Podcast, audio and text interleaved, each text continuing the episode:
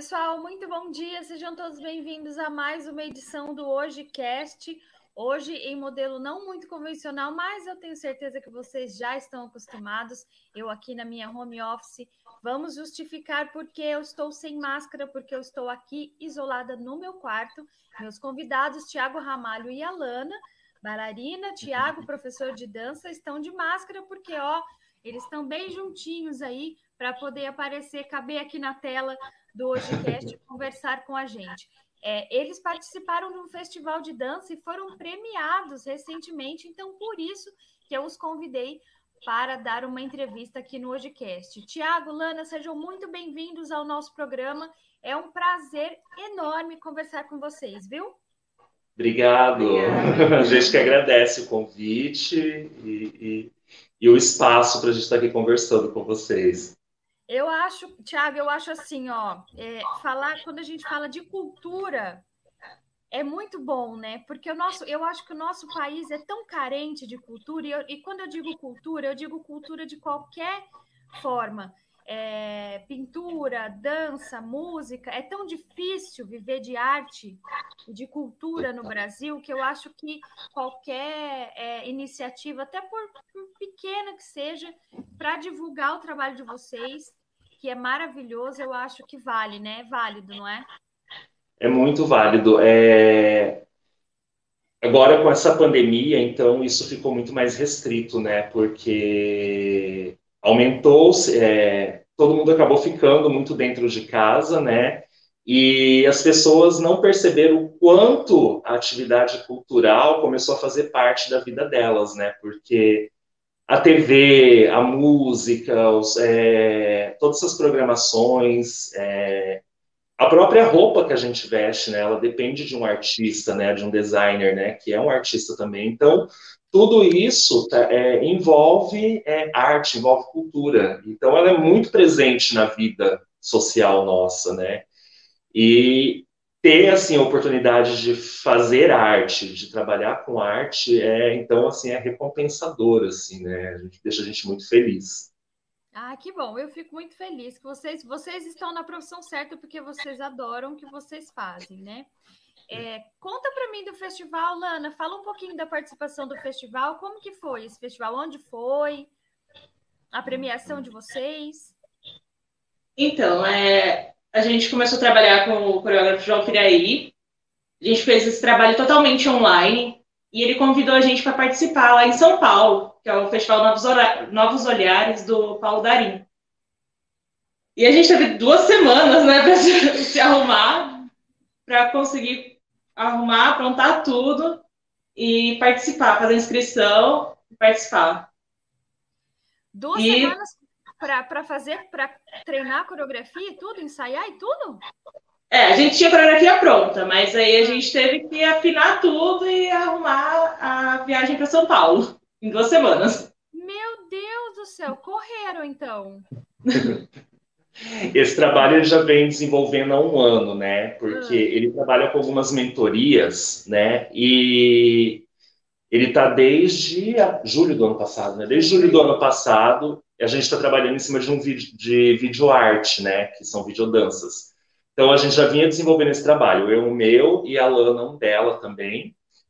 E ele ele sempre gosta de provocar cada vez mais a gente, né? Ele falou, vamos transformar isso num solo para palco. A gente tá, né? Vamos transformar num solo para palco. Só que a gente não esperava. E tudo isso online. Ele em São Paulo e a gente aqui em Três Lagoas. Do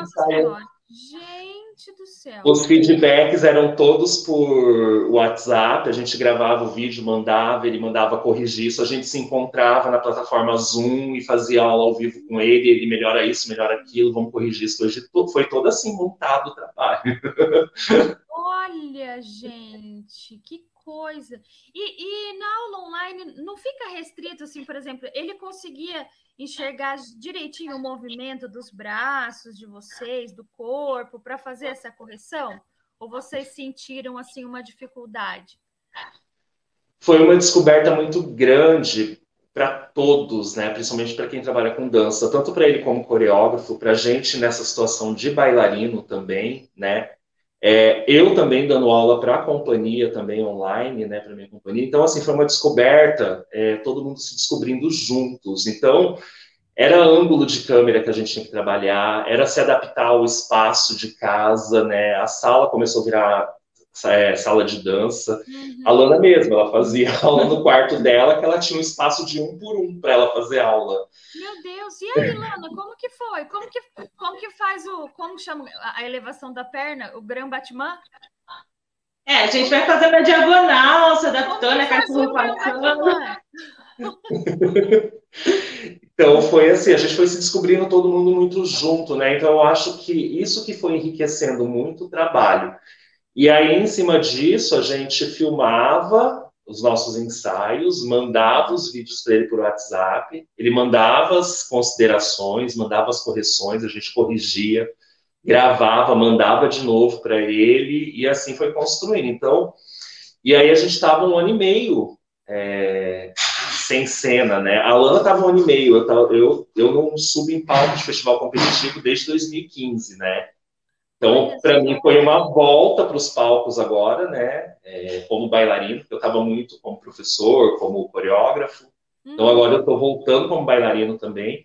E a Lana estava um ano e meio, né, Lana? É. A Lana estava um ano e meio sem subir no palco. Então, subir no palco para a gente agora, assim, é, num período de pandemia, né, que estava todo mundo, o corpo sentindo essa necessidade de ir para a cena, porque a gente fazendo aula, fazendo aula, mas pode estar tá fazendo aula para quê, sabe? Isso que é duro, né?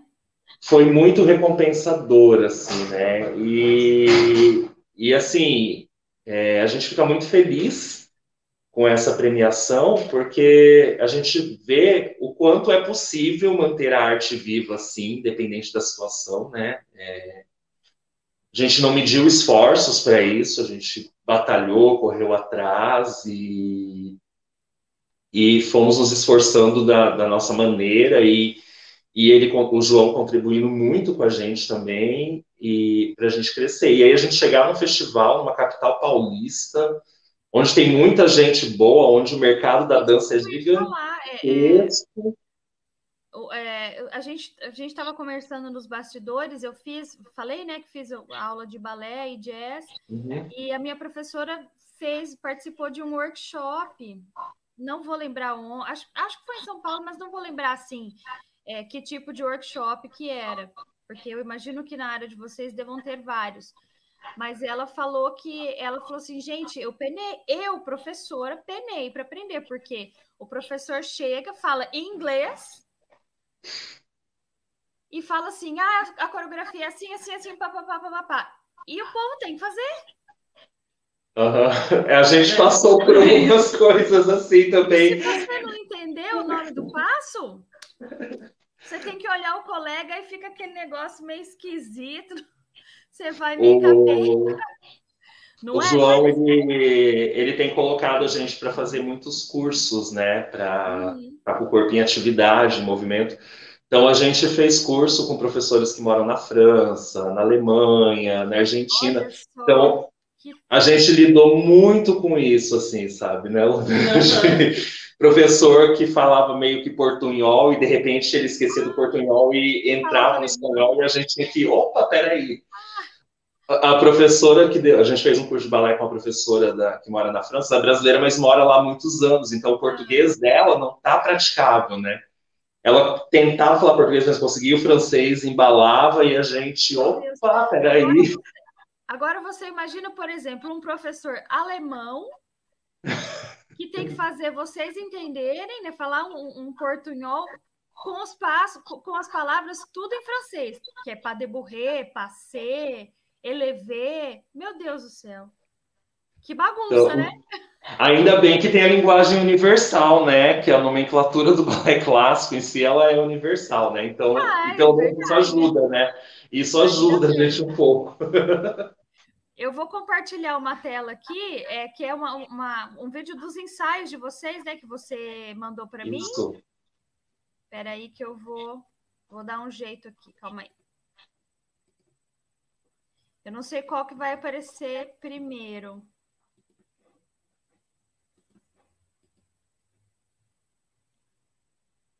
Deixa eu só.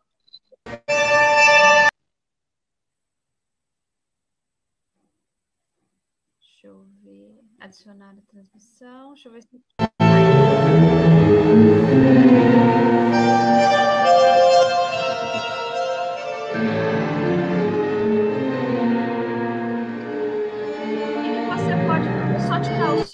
Só ver a imagem? O que, que você pode falar para mim dessa coreografia, Tiago?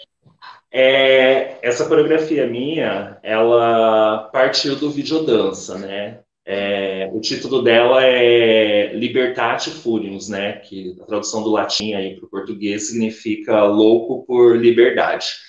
Hum. É, logo que a gente entrou a pandemia, que foi essa loucura da gente vir para o virtual e ficar preso dentro de casa, é, a gente perdeu o contato social com as pessoas, né? É, eu comecei a sentir essa necessidade do corpo movimentar, que o corpo queria mexer, que o corpo queria expressar isso, mas a gente não tinha como. E foi aí que eu comecei a trabalhar na mentoria com o João, né? É, essa pesquisa de movimento, desse corpo estar em um espaço e querer se movimentar. Tanto que no videodança, é, eu começo ele dentro de um corredor restrito, dentro de casa, e depois eu termino ele na, na Lagoa Maior aqui da cidade, né? Que é um espaço mais amplo dessa coisa do corpo buscar liberdade, está inserido nesse espaço maior, né?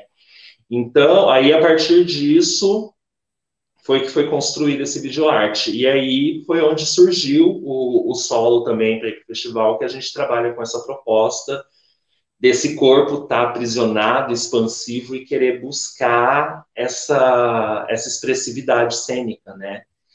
E a escolha de um tango foi da gente trazer, é, que o tango ele traz muito, as músicas de tango, né? Elas trazem muito essa carga emocional, é, geralmente ligado a histórias sociais, né?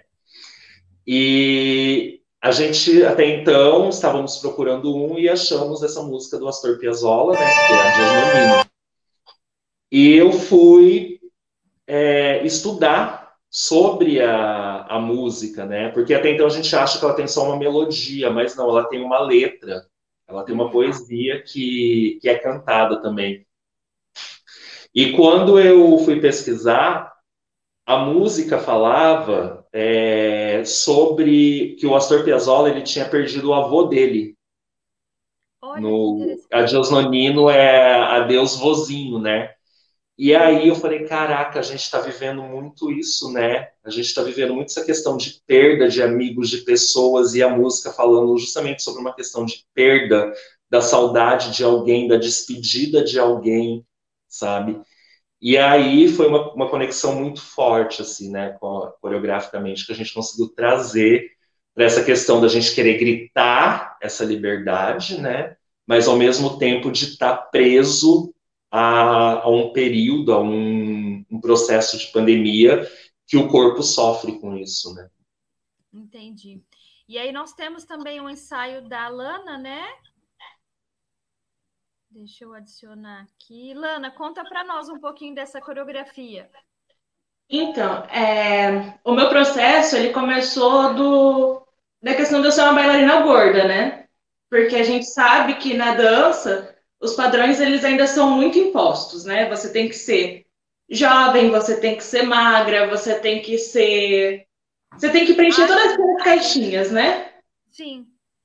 E aí a gente começou a trabalhar a partir disso, desde o vídeo dança, que o meu vídeo dança ele tem todas as questões de espelho, eu tenho que encarar o espelho, é, do se aceitar, do que o meu corpo não me impede, né? Que é, eu ser uma pessoa gorda não me torna menos potente do que uma bailarina magra.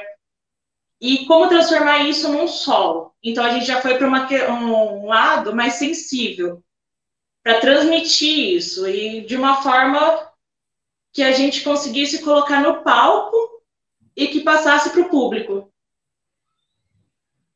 Cara, e, e, foi sensacional você tocar nesse assunto, porque é, ainda é um assunto muito sensível para algumas pessoas. Uhum. E aí vou fazer uma confissão, é, como jornalista, que eu gostaria de abordar esse, esse assunto, a questão do corpo, porque eu percebi, né, pelo, pelo seu corpo, que não é um corpo é, considerado tradicional, dentro, tanto, tanto, dentro da dança quanto socialmente, né? Sim. Assim como o meu corpo também não é.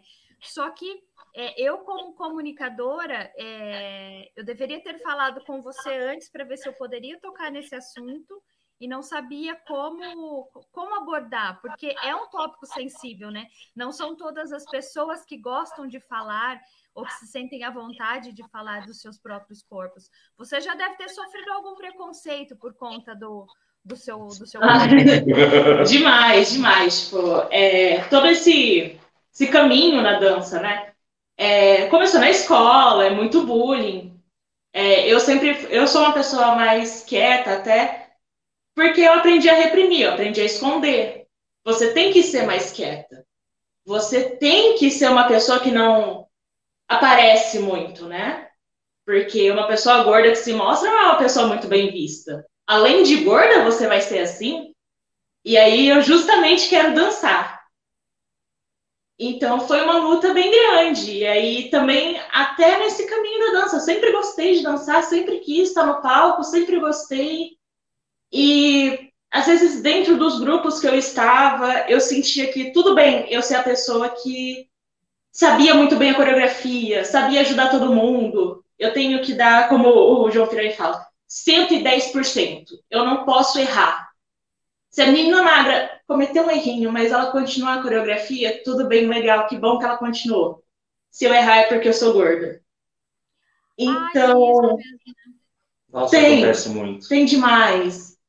Então, é, eu sinto que eu estou sempre tentando estar um passo à frente. Só que acho que isso faz a gente não desistir também, né? Faz a gente entregar a nossa potência máxima. E que as pessoas também entendam que elas podem tudo, porque a gente ficar tentando se esconder é muito pior. É, eu acho que quanto mais é, quanto mais bailarinas gordas nós tiver, tivermos, eu acho que mais, empodera, mais empoderada fica a bailarina, mais empoderada fica a dança, se não me engano, acho que foi a Anitta que, que coreografou foi. uma música só com bailarinas gordas, não foi? Uhum. Foi é, aquela, sei que eu sou bonita e gostosa. Foi essa música que ela fez. E isso, isso foi sensacional, assim. É, até para a sociedade enxergar, né, gente? Ah, a gente já vive já no século XXI, gente, chega, pelo amor de Deus, até quando nós vamos ficar olhando para a pessoa e falar assim, ah, você é gorda, Ai, você é, ah, você é feio, você é gay, você não sei o quê. Ai, dá uma preguiça, não dá uma preguiça? dá. É, é muito interessante isso, porque é, isso é, um, é um trabalho diário com a Lana, né? Porque eu, eu faço a preparação técnica dela, ela faz aula comigo, tudo, né?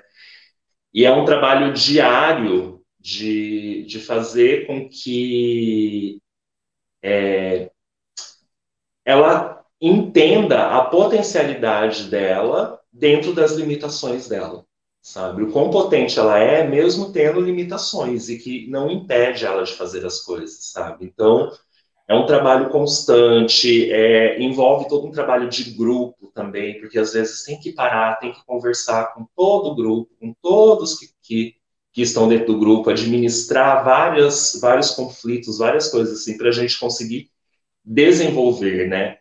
E, e, quando se fala em dança, isso é uma coisa que eu bato muito o pé, assim, né? É, a gente recebe muita gente na escola que chega, a pessoa fala, ah, eu queria tanto dançar, mas é que eu sou gorda. Eu viro para a pessoa e falo, mas por que, que você não pode dançar? Sabe? Hum. Ah, não, porque bailarina tem que ser magra. Eu falei, quem te disse que bailarina tem que ser magra?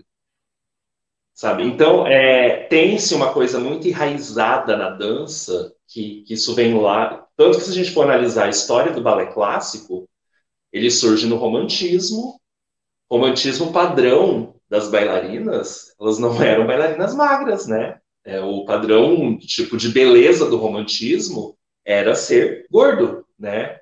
É, e aí... o padrão, o padrão da, da, da, beleza feminina era a mulher parideira, né? Uhum, sim. largo, a mulher, a mulher que, que, que, podia parir filhos saudáveis, não é? Uhum. Então, o quadril largo, aí... né? A, a, a, o, próprio, o próprio corpo grande, gordo, era visto como saudável. Sim, e isso.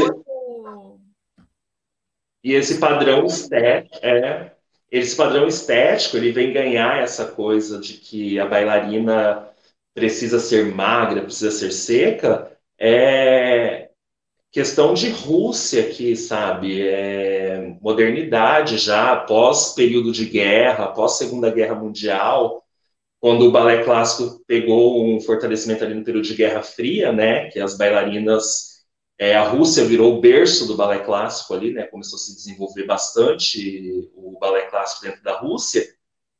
Então, ali que foi se colocando essa questão de que o padrão estético da dança era esse. Então, isso foi muito enraizado.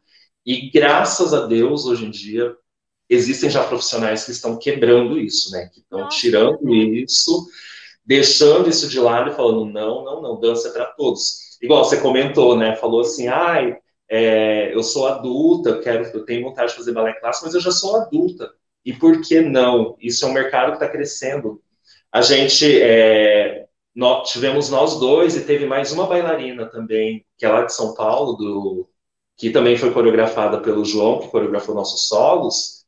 Ela tem 50 e poucos anos, né? 50 e poucos anos ela estava na cena dançando maravilhosa. Maravilhosa. Que legal, cara. Uhum. no, no, meu caso, assim, eu, eu falei, né? Fiquei meio desestimulada porque a, a minha turma só tinha eu de adulta. Depois, né, da pandemia, que uhum. as, minhas, as minhas amigas resolveram me abandonar, só tinha eu de adulta e assim é, o, adu o adolescente não presta atenção que o adulto presta, né? Então eu queria eu queria aula, eu queria eu era CDF, a professora mandava fazer, mandava para barra, eu ia para barra, mesmo sem se fosse para cair, eu caía atirando. Sabe? Eu era desse jeito. E as meninas ali, naquela moleza, ai, não, professora, para, não. E é porque é, é próprio da criança e do adolescente ter essa uhum. resistência, né? E aí eu peguei e falei, ah, não, eu preciso fazer com uma turma de adulto mesmo, que aí a gente fala de a gente fala de relacionamento, fala de menstruação, fala de do universo feminino adulto. Falei, bom, prefiro isso. Mas eu quero saber o seguinte: como que foi a emoção de vocês quando vocês receberam o prêmio? Lana, você ficou em primeiro lugar, não foi? Primeiro. primeiro você lugar. pegou em segundo lugar, Thiago? Segundo lugar na minha categoria. Me conta, como que foi? Vocês receberam o resultado? E aí?